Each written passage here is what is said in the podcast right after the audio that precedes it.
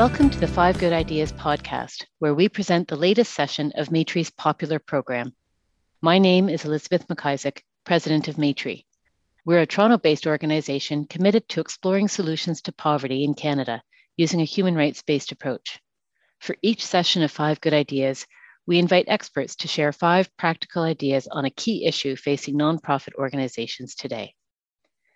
In this session, originally recorded on April 26, 2022, we asked Teresa Marques, President and CEO of the Rideau Hall Foundation, for her five good ideas on how to build thriving partnerships within the charitable and nonprofit sector.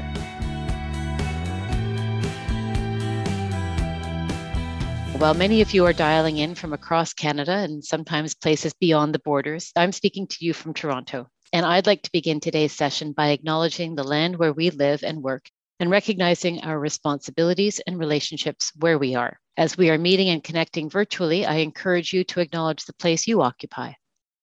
I acknowledge that I am, and Maytree is, on the traditional territory of many nations, including the Mississaugas of the Credit, the Anishinaabeg, the Chippewa, the Haudenosaunee, and the Wendat peoples, and is now home to many diverse First Nations, Inuit, and Metis peoples.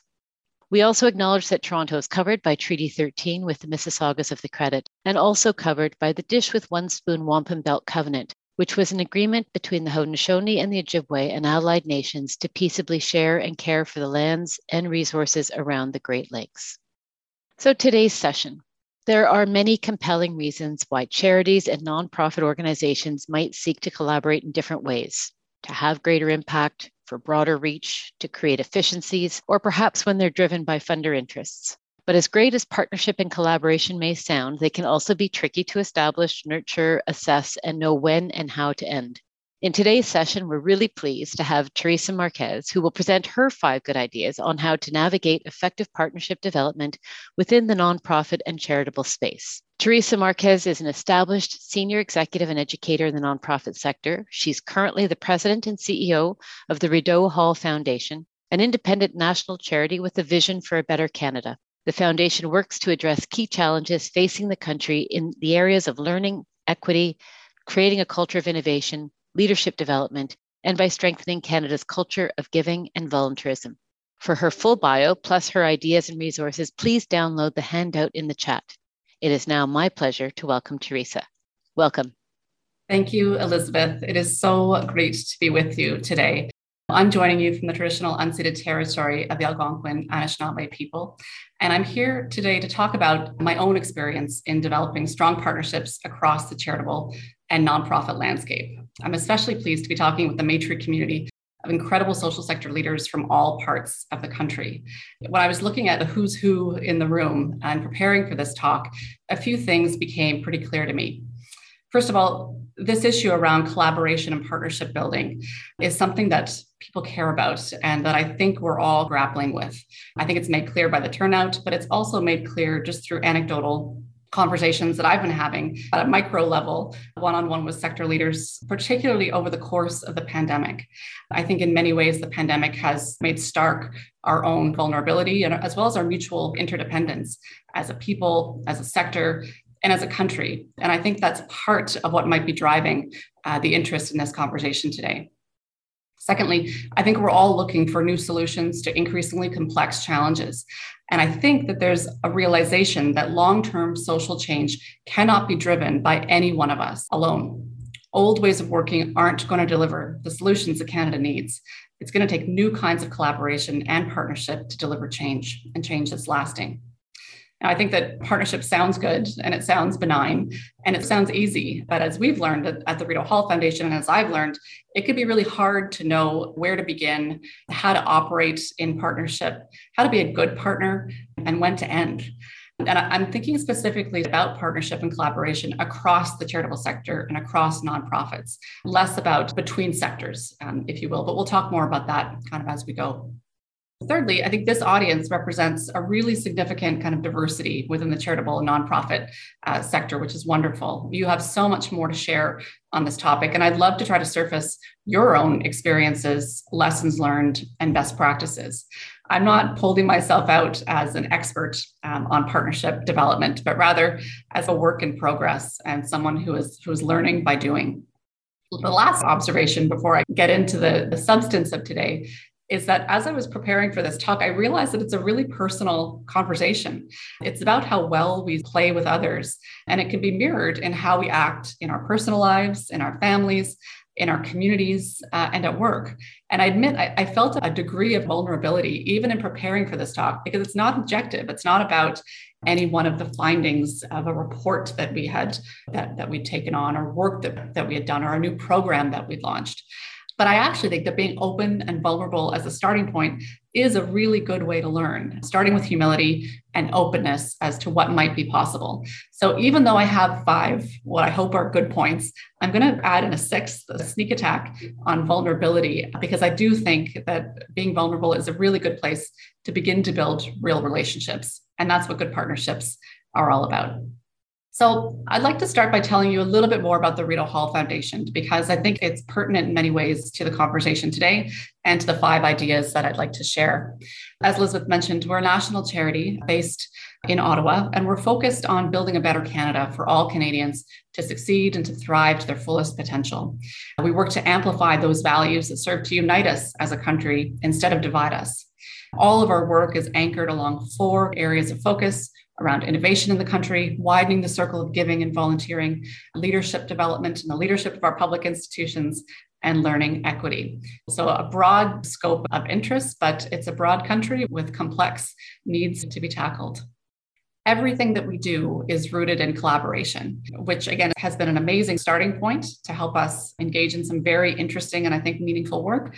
But nothing looks like anything else at the Rideau Hall Foundation. So, across those four areas of focus, we operate about 12 to 15 particular projects. And each project will have its own set of partners, its own metrics, its own outcomes, and its own modus operandi when I think about the toolkit in terms of how we work in partnership, very simply, there seems to be four ways that we work. The first way of working, the first way of collaborating has to do with our convening role. So traditionally, the Office of the Governor General, which is independent from the Rideau Hall Foundation, has that as a primary responsibility and role to convene Canadians around issues of importance uh, to the country.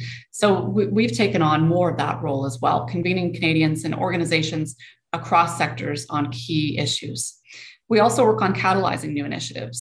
Once the conversation has happened, then what? We can work to bring together the right people, ideas, some resourcing, and some infrastructure to give a project a home for a period of time, to catalyze it, and then to set it on its way.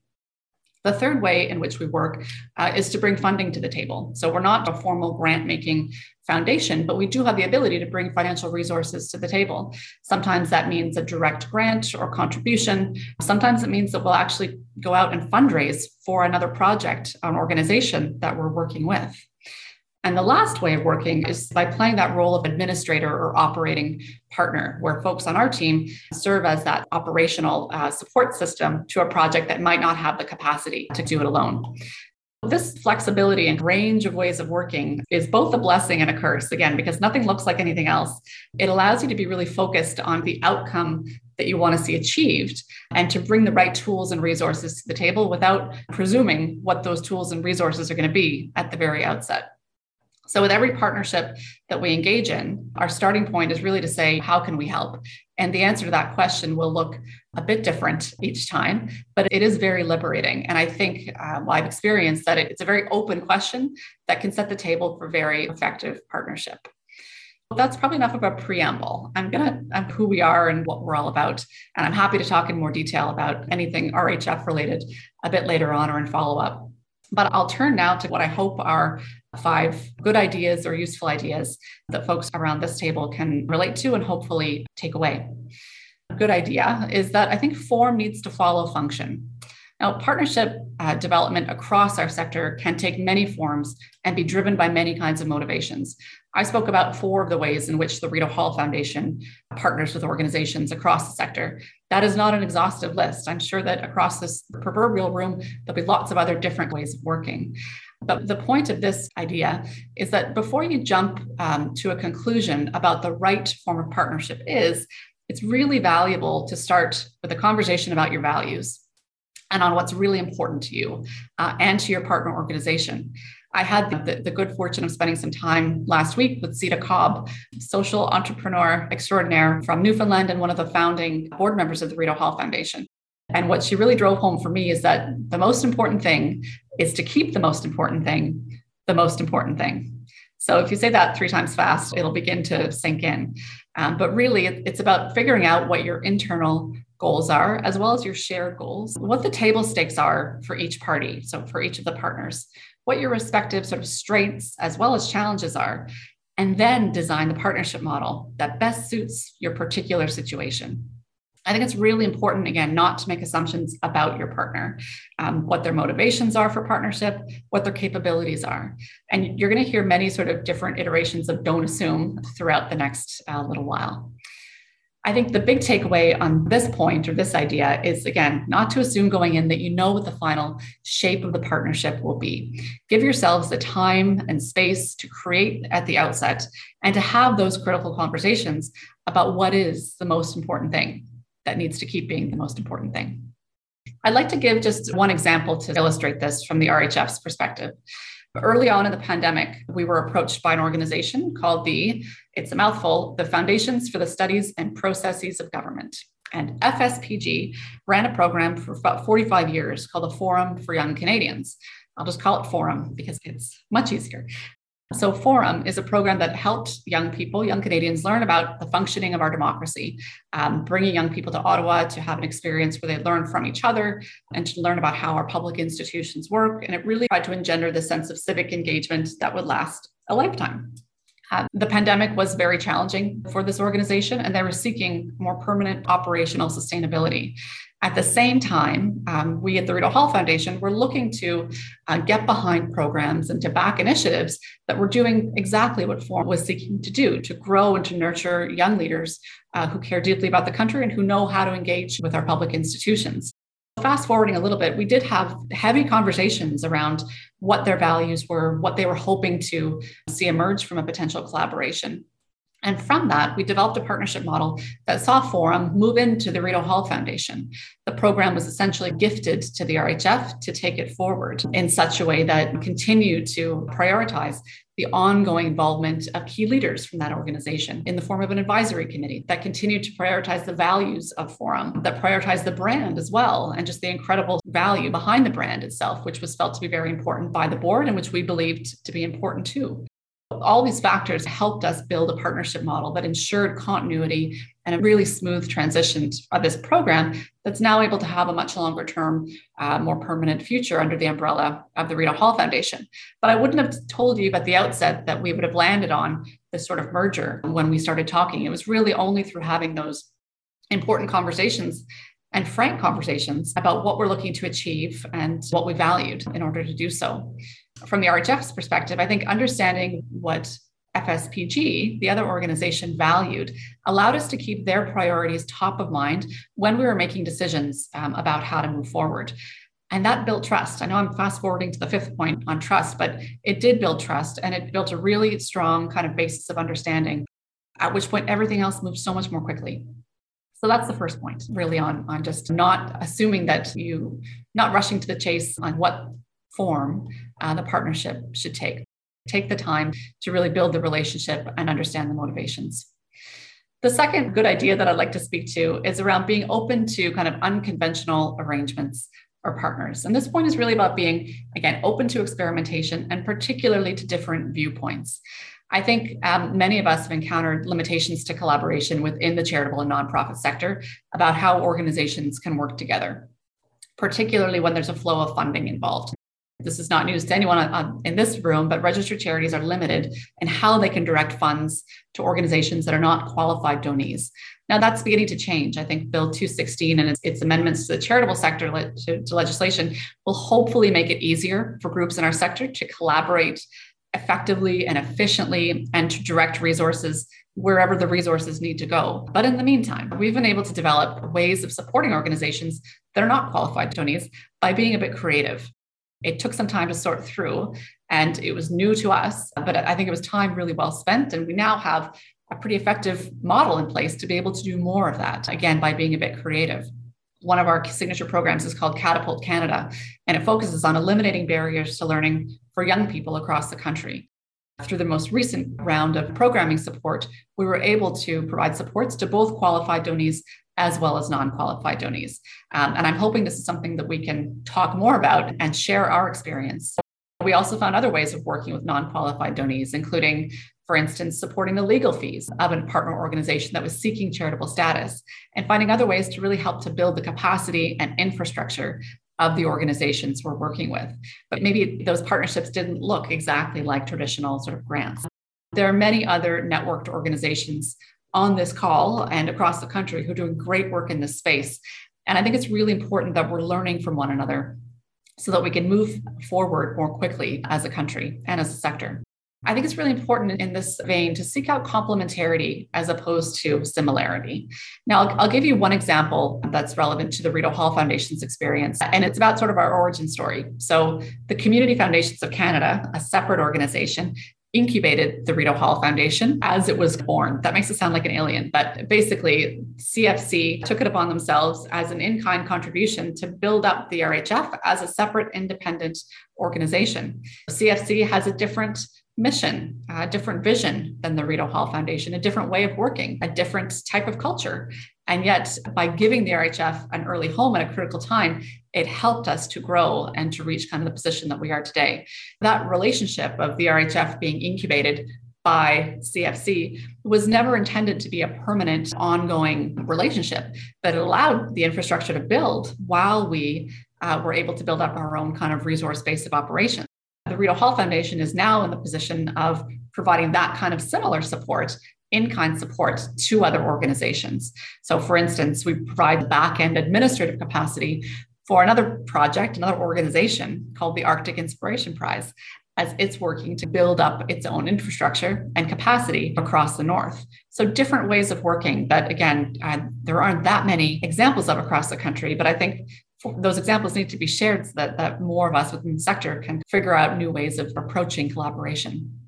I think it's also really important to not assume that things have to be done the way they've been done before, either by your organization or, or by others. One of the resources that I pointed to in my handout is a book by Adam Kahane called Collaborating with the Enemy. And it sounds like super negative, but it's really not. It, it is, I found it to be a really interesting read that was more about how you think about your own values, how you articulate those values, and how you approach different ways of coming to consensus. So it, it really sets aside a hierarchical kind of top down approach to decision making in favor of a shift to more collaborative thinking and working and to opening yourself up to different viewpoints and how doing so will inevitably lead to more innovative outcomes.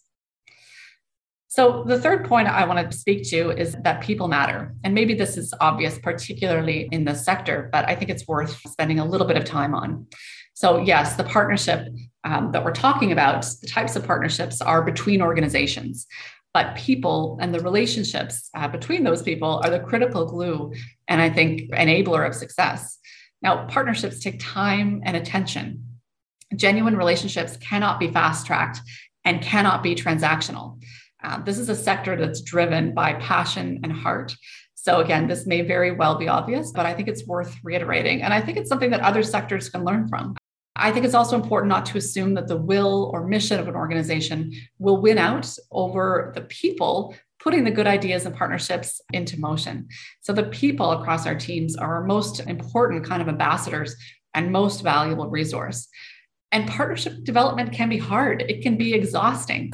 If the people who are at the forefront of, of partnership development are not engaged uh, or invested, it's just not going to work staying on the theme of people, it's important to be really invested in the success of your partners.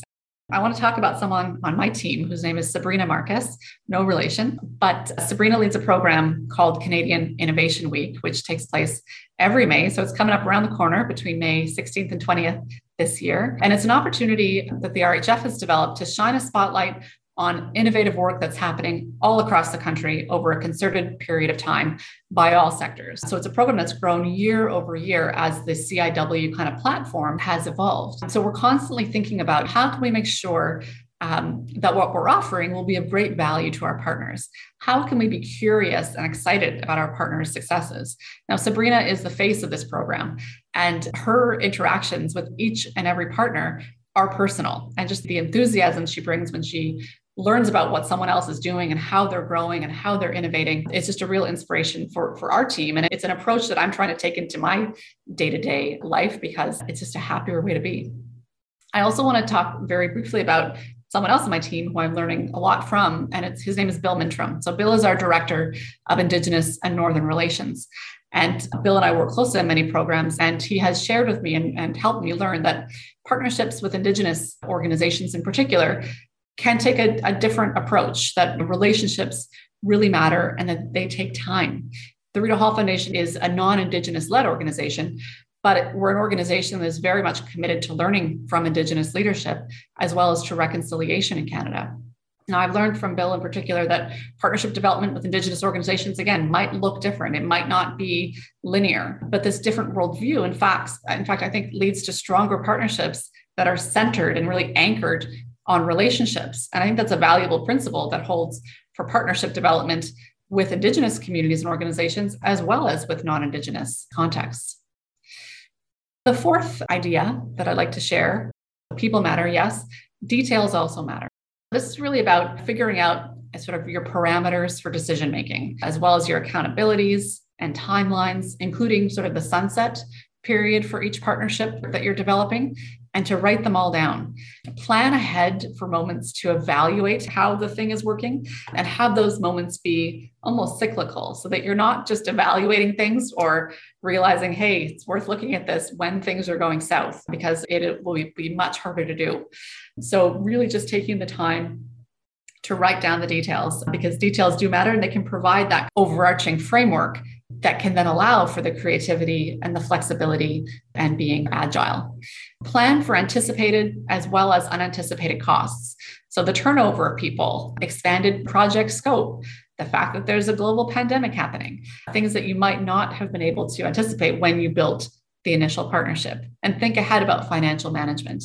There's a, a poet named, I can't remember his first name, but Machado is his last name, and I believe he's Portuguese. And it's that there is no path, the path is made by walking. And I think that's really true and, and resonant when it comes to working in partnership. There are some cases where you have to do it to understand what it's going to be.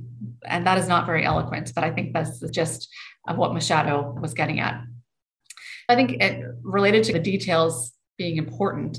I think it's important to not assume that a lack of clarity equates being innovative or flexible. If you have a clear framework, it'll ultimately allow you the space to do the good work. Since you've cut down on kind of the unknowns and the misunderstandings, which will inevitably come up from the get go. This really comes down to the strength of governance that's in place and how it can be a critical enabler that can actually help you to act in ways that are nimble, agile, and responsive if you've thought ahead about what that decision making framework should look like thinking about a, relevant example with the Rideau Hall Foundation, I would point to a program that we work in partnership with called the Michener Awards Foundation. So, the Michener Awards, again, are a separate organization named in honor of former Governor General Roland Michener. And really, they exist to celebrate and shine a light on public service journalism in the country. Very much a strong alignment of values with the work and mission of the Rideau Hall Foundation. And we were very much interested in getting behind the work that they were doing and seeing how we could provide the organization with greater sustainability and greater capacity and infrastructure. With the Michener Awards Foundation, we actually said, okay, well, let's walk before we run. We set a time frame on our partnership of a two-year kind of period to again test it out, to get to know each other, just to understand how we might work in collaboration. And then there's a built-in moment to take the time, step aside, see how it's going, and then either renew or deepen or change in whatever way we think both makes sense. So that felt I mean, it not only felt like the right thing to do, it felt like a great way to minimize risk on all sides, just to give us that set period that was enough of a time frame to meaningfully work together without asking anyone to overcommit to something they weren't necessarily comfortable with. The last good idea is around trust and trust mattering most. You will be much more able to move more quickly and to go farther together if there's trust and open communication between partners I can't really emphasize this enough, but just the importance of investing early in a culture of trust within your partnership. How do you do that? Well, you do what you said you're going to do. You act in ways that are honest and open. You have a commitment to transparency. You over communicate, especially on sticky issues. And I think it's also important in this piece to not assume that one partner holds all the cards or all the risk, that you know what the other partner is thinking or what's driving them or what their experience has been.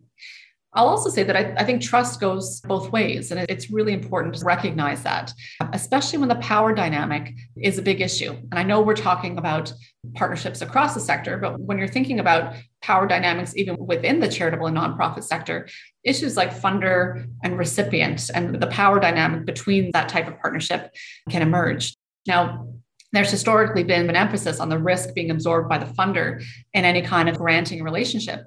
But recipients of funding are equally taking on risk in accepting funds from any contributor. So they need to trust the funder as they are also hitching their wagon and reputation to the values of that funder. So, all to say, setting the groundwork with strong channels for communication, having a commitment to transparency and a willingness to be vulnerable and speak clearly to your organizational successes, strengths, and challenges helps to level the playing field and create the foundation of trust so that when those inevitable bumps in the road do come up, you have already set the stage for grace and for resolution. We take time at the RHF to talk about partnership a lot what's working, what isn't working, why, how we can be better partners. And time and time again, trust is always a hallmark kind of characteristic of partnerships that are working really, really well.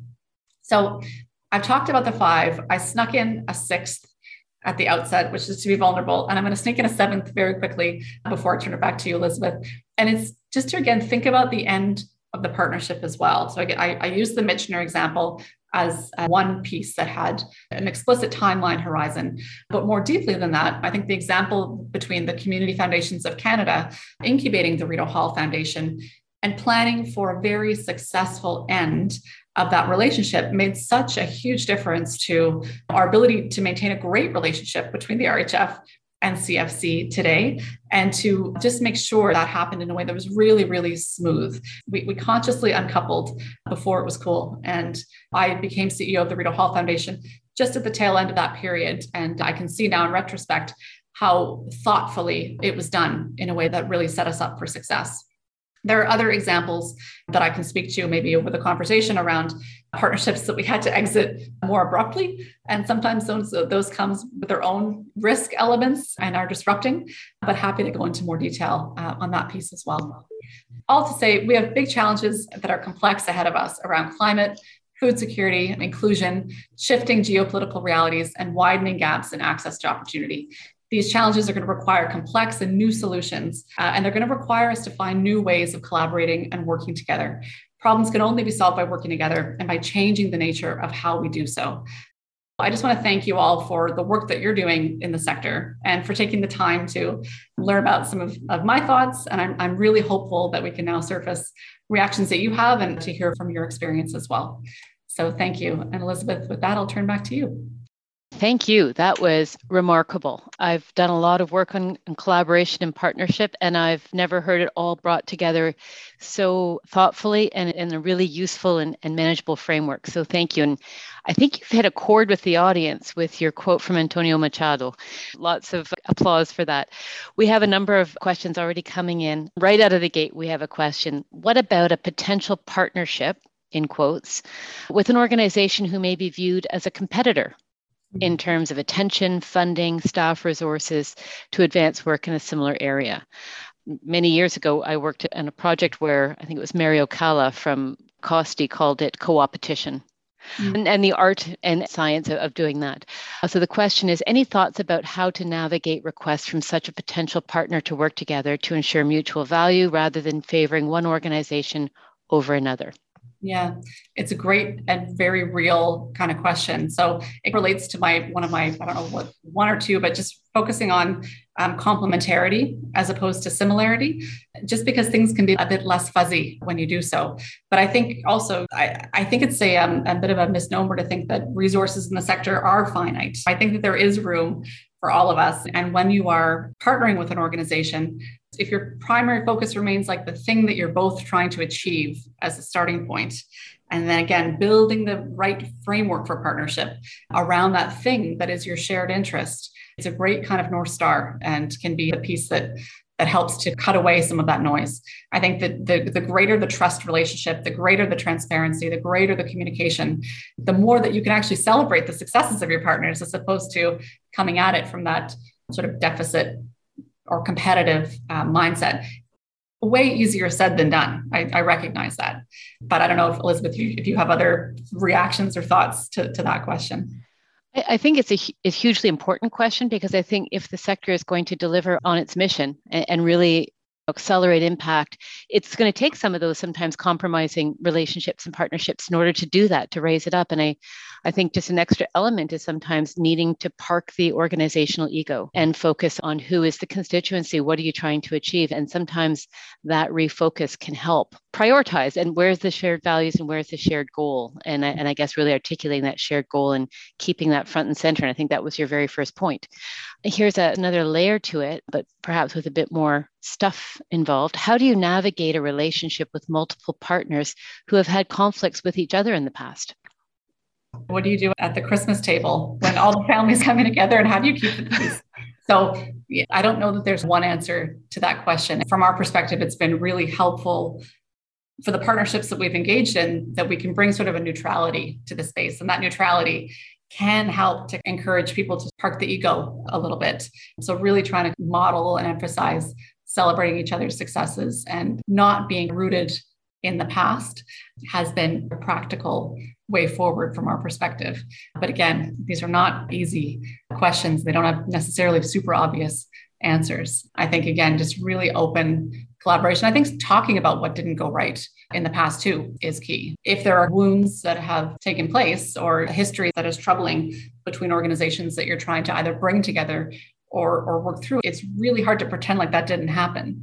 So I think it comes down to that sort of starting point at the beginning of on a partnership development as you're thinking about what are the table stakes? What didn't work well before? How can we make sure that that doesn't happen again? And being as transparent and frank as possible at that starting point, or then and then moving forward, if things start to go south or if problems begin to emerge again, calling those problems, being open about those problems as opposed to letting them fester, as you would in like any healthy relationship with a family member or or a partner. So yeah. Exactly. And I think that it also taps back into a number of your points that you made. It's people matters, details matter, having that transparency, building the trust. We we are in an early conversation of a partnership with an organization and the indigenous lead said, well, let's move at the pace of trust. So I give credit to that concept to, to Conrad Prince, who's doing the reconciliation project at Save the Children.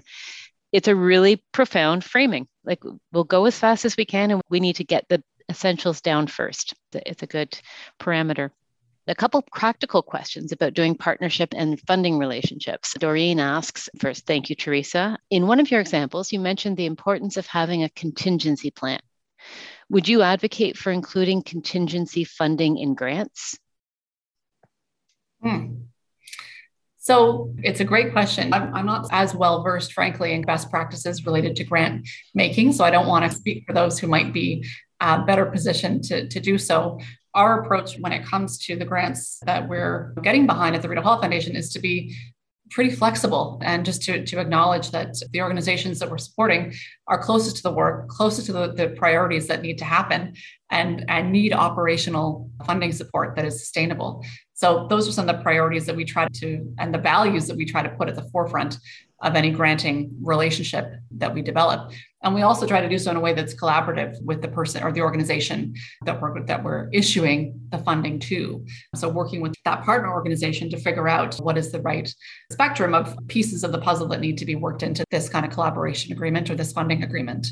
I don't want to suggest that I'm an expert in, in that particular space, but again, it's really leading with trust to and thinking about our working relationship with those we are uh, issuing grants to and trying to just stay true to that that trust-based philanthropic priority a little bit different but kind of related any thoughts on where a small nonprofit could find external help support guidance to explore and enter partnerships in a systematic and efficient way Yeah, it's a great question. I wish there were more conversations like this happening at scale across the country. So it depends where you are in, in the country. I, I, think Makeway is doing some really interesting work in terms of providing a scalable solution and platform for nonprofits, helping to build capacity and provide some of that back end infrastructure as a nonprofit is working towards more permanent charitable status.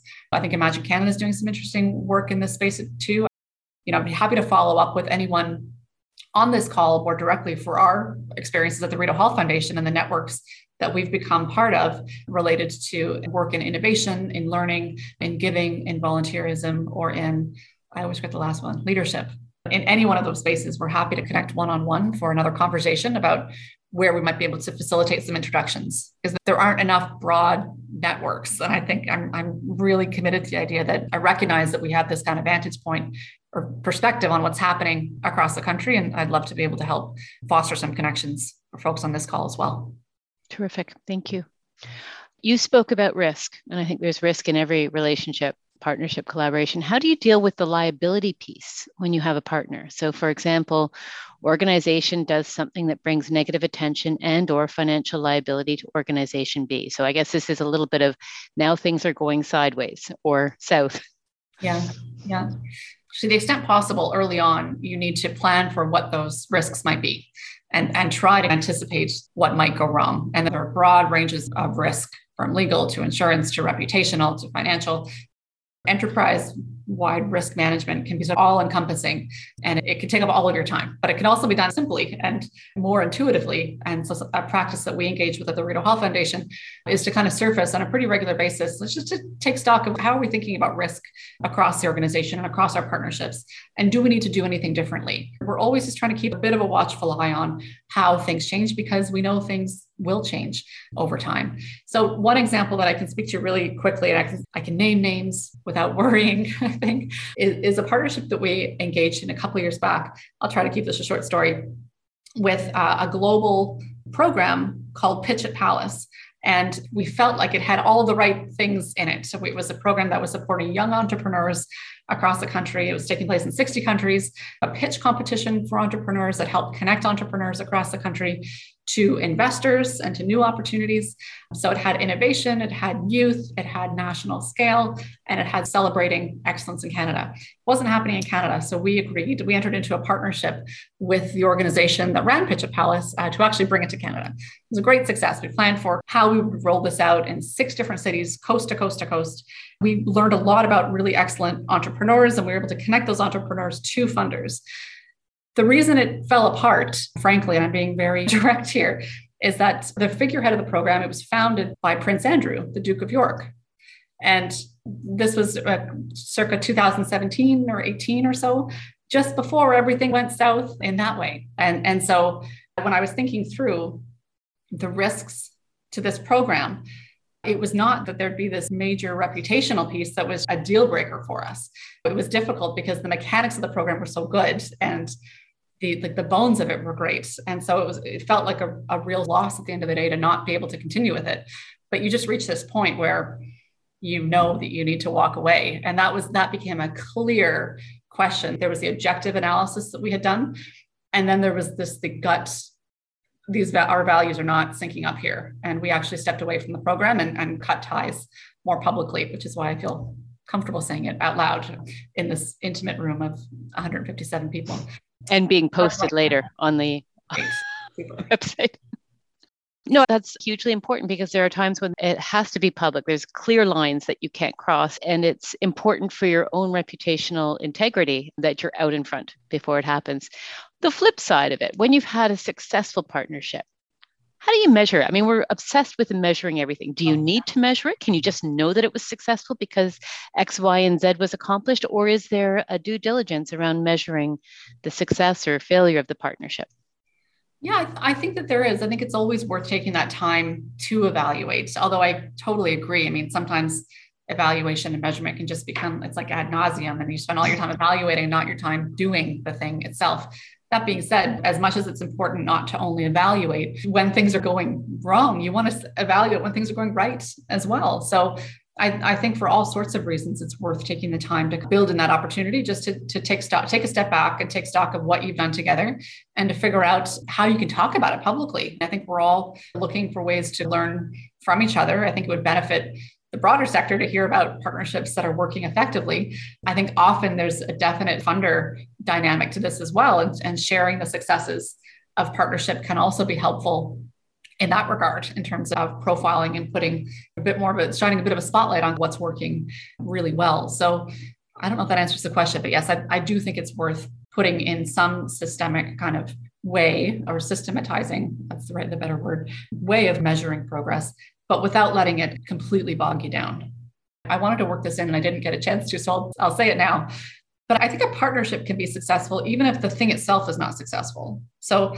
you and your partner organization may design a collaborative model to do a certain thing.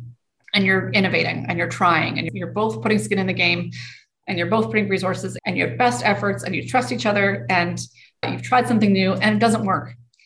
That's going to happen sometimes. Like the thing itself, just because the thing itself doesn't happen the way you thought or hoped it would is not necessarily the measure of whether it was a good partnership or not. So I just think it's really important to think about assessing the partnership as well as the outcome that you were hoping to achieve together oftentimes the relationship may produce and reinvent itself and the longer trajectory of that is way beyond the line of sight of any evaluation totally yeah. you know it could be 10 15 years down the road and and when you go back to the origin of how did it all start there's these other things that happened that built really a strong foundation of relationship or you may do something else together down the road like with That's right. in a different context yeah yeah, but the seeds of it reside there.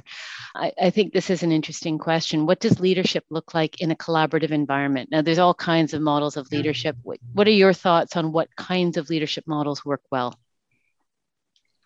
That's a big question. We could probably spend like a whole next five ideas on that question alone. I, I really think it, I'll go back to one of the concepts I mentioned earlier that I think this notion of top down leadership is really like control and command is super outdated and is not part of the culture of building collaborative partnerships. There's not a space for it or place for it in collaborative partnerships. As a leader myself, I'm trying to always set the table to bring forward others' ideas and to try to serve as like I, I, I came into this conversation. I'm I'm not the expert in this area, but and so if I can create the space and conversation to lift up others and to give voice to others, I think that's an, approach that kind of bodes well in any kind of collaborative partnership approach.